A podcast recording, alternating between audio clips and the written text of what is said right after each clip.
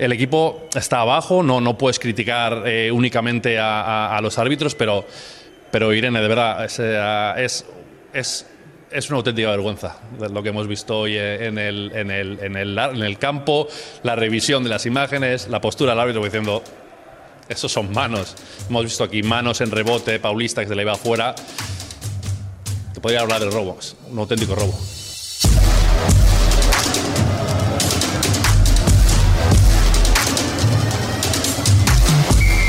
Não, não é coisa só de futebol português.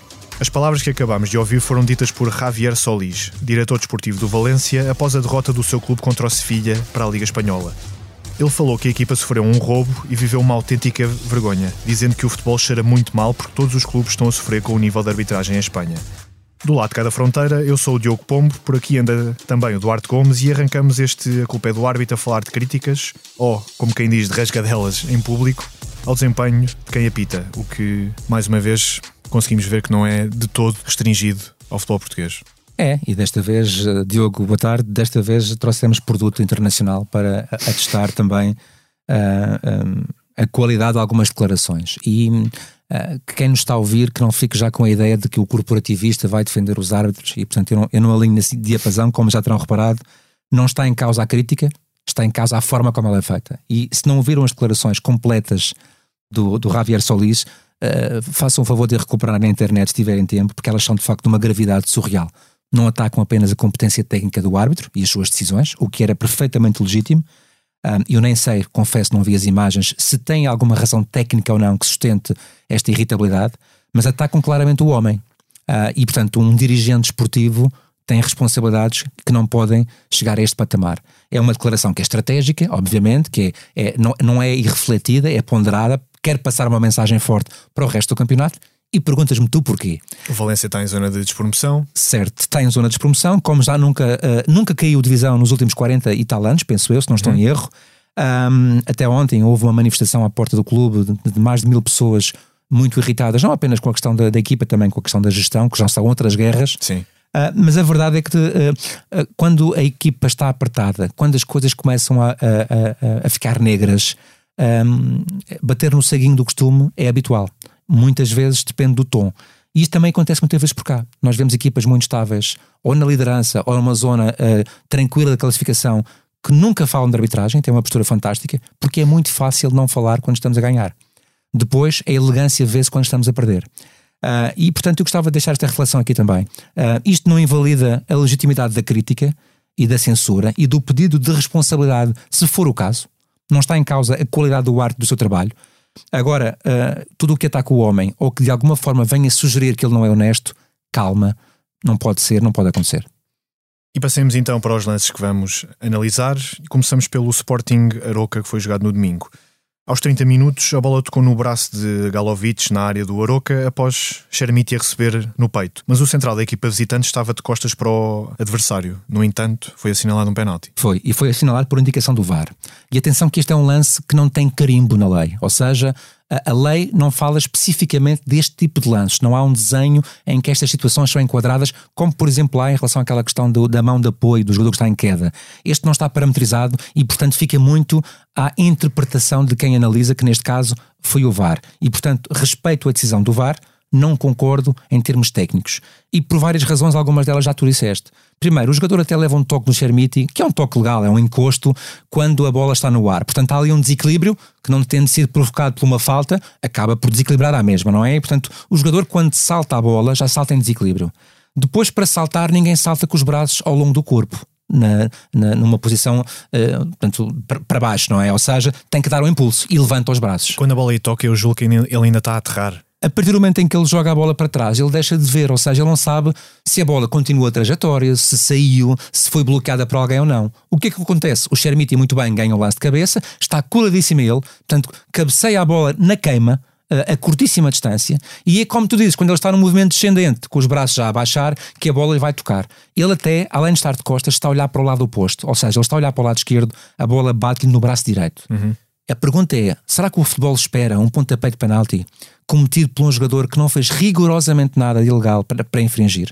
Ou nem se pôs a jeito? Ou não foi imprudente? Porque aqueles braços não estão a ocupar uma volumetria anormal e desnecessária. o, aquele movimento não é evitável. É, é perfeitamente natural. natural e legítimo para aquele salto. Portanto, se, ainda que possam existir dúvidas técnicas por causa do braço estar de facto muito afastado do corpo, eu acho que a sensibilidade do jogo diz não ponas este jogador, não ponas esta equipa. Porque ele não fez rigorosamente nada e os braços tinham que lá estar em função daquele movimento. Dito isto, pontapé de penalti, mal assinalado. E depois, aos 83 minutos, houve outro pontapé de penalti apitado após Pedro Gonçalves encarar o central João Basso na área do Aroca. Mas não terá o jogador de Sporting cavado a falta provocando um, um contacto ou o penalti era sempre justificado? Eu penso que sim. Aqui não houve intervenção do VAR, nem poderia haver, mesmo para corrigir a decisão do VAR, que é um lance de interpretação. E, portanto, como tu sabes, o VAR está vedado uh, intervenções que não sejam como não tenham como base um erro grave cometido em campo, um erro uhum. evidente. Uh, e neste caso é a interpretação do árbitro que é respeitável também. Porque é de facto um lance de interpretação. Há um adiantar da bola, o defesa não toca na bola, há um contacto e há uma queda. E a partir daqui o árbitro leu, a queda foi provocada pelo defesa. Vendo as imagens que o árbitro infelizmente não teve acesso, nem poderia ter neste caso, acho que errou na sua análise. Uh, e parece-me sim, como tu disseste bem, a expressão cavar o penalti não, é, uh, uh, não acontece apenas com o Pedro Gonçalves, já sim. o vimos em vários outros momentos, já o dissemos também muitas vezes, às vezes é um instinto que o jogador tem, tal a vontade de querer aquele benefício grande que é o pontapé de penalti, não faz dele um simulador, não faz dele um, um alguém que quer enganar o arte, mas naquele instinto, naquele momento, ele de facto inicia o, o salto antes. Ou seja, ele inicia o salto e promove o contacto. E portanto acho que o João Basso foi completamente surpreendido por um contacto que existe, mas que não é provocado por ele na minha opinião, pontapé de penalti mal assinalado. E seguimos para o Porto Santa Clara para falarmos de mais penaltis. Aos 32 minutos, Igor Nogueira disputou uma bola com Tony Martínez na área do Santa Clara, o avançado caiu e foi penalti. Foi, e este é daqueles penaltis que não convence ninguém. Uh, por outro lado, se quisermos ser sérios na, na análise técnica, acho que ninguém intelectualmente honesto pode dizer claramente que não é penalti. Ou seja, nós não conseguimos confirmar, porque não é um lance evidente uh, que aquele contacto que existe e que até é algo demorado, uns dois segundos, aquela mão direita no ombro esquerdo do Tony Martínez, nós não conseguimos aferir se é o suficiente ou não para o derrubar, para o agarrar, para o carregar em não falta. Sabemos a força, a intensidade. Lá está. Porque a imagem também não é muito feliz, quase que aparece no canto da imagem e mesmo as repetições não são absolutamente fantásticas, não são ampliadas. De qualquer forma, seria muito injusto dizer o arte errou completamente. E, portanto, aqui o vídeo art também não podia intervir, é um lance de interpretação e vale, aceita, vale eh, como boa a decisão que o Arte tomou.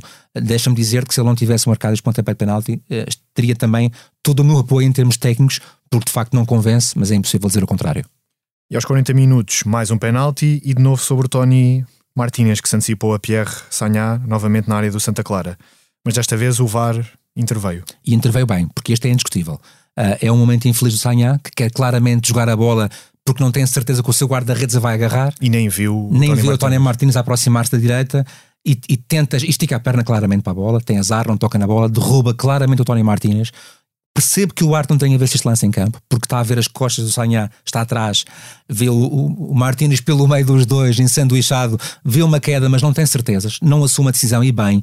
Mas aqui o VAR tem uma imagem fantástica, uma imagem lateralizada, em que se percebe que o derrubo é evidente, pontapé de penalti bem assinalado. E seguimos para acabar para os Chaves Benfica, onde aos 94 minutos, portanto, já nos descontos, um canto a favor do, do Benfica em cotamento e quase marca, João Pedro crava a sola da chuteira na perna do argentino quando este tenta a recarga ao próprio remate. Havia motivos para penalti Duarte? Sim, Diogo, na minha opinião, eh, havia motivo para pontapé de penalti, isso parece mais ou menos evidente nas imagens, que nós já vamos tentar aqui desmontar, porque acho que há aí um conjunto de dúvidas que são legítimas em relação à cronologia eh, dos contactos que houve naquele instante. Dizer-te duas coisas. Primeiro, para o barco que está em campo, e eu gostava muito que as pessoas, lá está, no seu imaginário, fizessem o esforço de visualizar este lance, uh, porque muitas viram com certeza. É um lance muito rápido, em que toda a gente mete o pé, porque uma bola fica incompleta na zona do guarda-redes. E portanto o Otamendi tenta a recarga, o João Pedro, que é o defesa dos Chaves naquele momento, o jogador dos Chaves, tenta tirar a bola dali, o guarda-redes Paulo Vitor vai ao solo e é uma grande confusão de pernas que tem outras atrás dos jogadores que estavam naquela zona, que era uma bola parada. E portanto, hum, grande confusão, impossível de ver em campo, ok? E portanto o árbitro o que, é que vai sancionar? A única coisa que vê, que é de facto um pisão que o Otamendi dá no, nas costas do guarda-redes. Quando está em desequilíbrio, põe a sola da bota, é esse o momento que ele deve ver e aliás o guarda-redes ficou lesionado, digamos assim, um, alguns minutos no relevado e portanto essa falta existiu. O problema é que as imagens mostram que antes desse contacto, e isto é bom que fique claro e que não haja dúvidas, antes desse contacto do Otamendi no Paulo Vitor, há de facto uma entrada completamente a destempo do João Pedro, tal a vontade em tirar dali o perigo. E é de sola, e não é no pé, é na canela, e é de tal forma exercida a força que há uma imagem eh, feliz, que é uma imagem parada, em que se vê claramente a sola da bota do Otamendi completamente dobrada para fora. Ou seja, para quem acha que ele foi apenas um toque inócuo e que não teve consequências, acredito que não foi assim. Não é preciso partir, não é preciso o jogador berrar, não é? Houve carga, houve intensidade, houve imprudência ou negligência, foi no limite das duas, e houve falta para penalti. Portanto, em campo o árbitro não tinha nenhuma possibilidade de ver, mas é para isto que existe o vídeo-árbitro. E neste caso concreto, o VAR cometeu um erro ao não dar indicação ao seu colega. E assim entramos a jogar no nosso tempo de compensação. Hoje, para conversarmos sobre o futebol jogado por mulheres e da única experiência que o nosso Duarte Gomes teve a arbitrar uma partida feminina.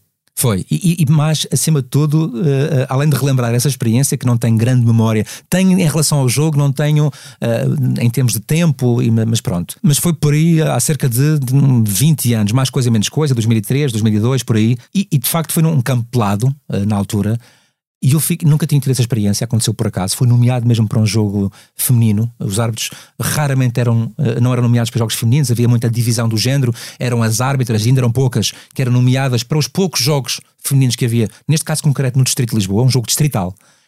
Uh, e de facto, sendo um jogo distrital há 20 anos, onde não havia nenhuma aposta a este nível ainda, a, qualidade do jogo era inferior, como compreendes, havia menos eh, executantes, havia uh, menos uh, mulheres a jogarem futebol, menos condições, menos condições, portanto, era um mundo completamente à parte, era um jogo uh, feio, pausado, com um nível diferente. A verdade é que hoje, e aqui tiramos o chapéu à Federação, as coisas boas são para se dizer, um, hoje temos um, um investimento que foi feito nos últimos anos, temos uma realidade completamente oposta, com todos os clubes já ainda não obrigados, penso eu, mas quase entramos nesse patamar da obrigação de terem também futebol feminino. Obrigação que vem da UEFA. Que vem da UEFA, que estimula muito a abertura do desporto que sempre foi de homens às mulheres, e bem, porque as mulheres também gostam de jogar futebol, gostam de futebol e jogam muito bem futebol. E temos agora campeonatos organizados, dois campeonatos nacionais, ah, muito bons, com muita qualidade, que estão bem distribuídos pelo país e pelas ilhas, inclusive uh, e que fazem com que, uh, primeiro, haja aqui uma questão de igualdade de género muitíssimo importante nos dias que correm. E segundo, que deem a oportunidade a estas mulheres de fazer o que mais gostam e também de nos dar alegrias, porque depois vão à seleção, por força também do mérito do, do trabalho que os clubes sabem fazer, e têm resultados cada vez melhores. E portanto, há pouco falávamos disto em off, já tivemos em dois campeonatos da Europa e pela primeira vez vamos estar num campeonato do mundo, na Nova Zelândia, onde até vamos defrontar os Estados Unidos que são as bicampeãs mundiais. As bicampeãs mundiais e de longe uma equipa de sonho a par com mais quatro ou cinco que nós conhecemos. Portanto, este salto qualitativo tem um mérito muito grande da Federação, que decidiu investir em boa hora numa área que era de, de, de mais alimentar justiça fazê-lo. Uh, e quando se faz investimento estratégico, quando se faz investimento ponderado, quando se aposta como deve ser, com consistência, com planeamento a médio e longo prazo, os resultados aparecem. Não há margem nenhuma uh, para duvidar deste. E, portanto, quando há este investimento, quando há esta atenção, seja na arbitragem, seja no futebol feminino, seja no futebol de praia, nós conseguimos chegar lá, desde que tenhamos a paciência para explorar pelos resultados, para aprender com as derrotas e para ter a consistência de o conseguir. Portanto, parabéns à Federação, parabéns às mulheres e ao futebol feminino e honra seja feita, que, seja, que corra tudo bem na Nova Zelândia. E puxando a brasa também aqui à nossa sardinha, convém dizer que, que no futebol jogado por mulheres também há muito menos lamechices e teatros e jogadores a fingirem faltas onde não, não existem. Portanto, para os árbitros também. E já agora, e isso é, isso é fundamental, eles têm um comportamento globalmente muito correto, embora os adeptos sejam todos iguais. E, portanto, Sim. já vê muita mulher jogadora e mulher árbitra ser muito maltratada. Acho que também a educação podia passar por aí. E já agora, se me permites, ainda temos tempo, a talho de foice. Uma das razões, não a única nem a principal, mas uma das razões pela qual um jogador que tira a camisola leva cartão amarelo quando está a fechar o gol é o respeito pelo futebol feminino. As leis, como tu sabes, são universais, não se aplicam apenas ao futebol ocidental, aplicam-se em todo o mundo, em todas as competições sob a égide da FIFA, em todas as federações, incluindo no futebol feminino. E como tu compreendes, tirar a camisola no futebol feminino poderia, de alguma forma, ser um, um ligeiro atentado ao pudor a quem está na bancada. Nomeadamente, se estivéssemos a falar de um país árabe, onde seria até dava pena de cadeia. E portanto, quando a FIFA, quando o International Board pensa em decisões como esta, que as pessoas não percebem como é que é possível, não tira a camisola, não faz mal nenhum, é um ato de celebração. Sim, para os ocidentais, homens que jogam futebol e que veem futebol, não há problema nenhum, é verdade. Uhum. Mas quando há, pode haver mensagens religiosas ou políticas por baixo da camisola. quando pode haver até publicidades gratuitas ou pagas a jogadores que não devem ser mostradas. Quando há futebol feminino em causa, ou quando estão em causa orientações religiosas e culturais que devem ser respeitadas, se calhar faz sentido. E pronto, às vezes as coisas que parecem não fazer, uh, não ter muita razão de ser, às vezes têm.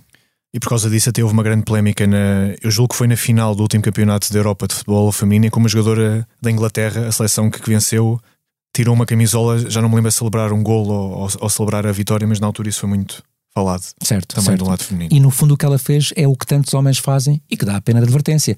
Por acaso ela teria por baixo um top, poderia ter escolhido não ter e ia escandalizar muita gente, menos a própria com certeza, porque tive aquela opção. Mas é mesmo para evitar este tipo de situações e também outras, as que eu referi, que há também este cuidado. Eh, e muitas vezes interpretamos mal as leis, achamos que são muito conservadoras, que não fazem sentido. Se calhar convém pensar em alguma, em alguma, em alguma essência. Um é verdade. Sim. E assim chegamos ao fim de mais um A Culpa é do Árbitro, a sonoplastia da Salomé Rita. Obrigado por nos ouvirem. Para a semana cá estaremos como sempre. Até lá, um abraço.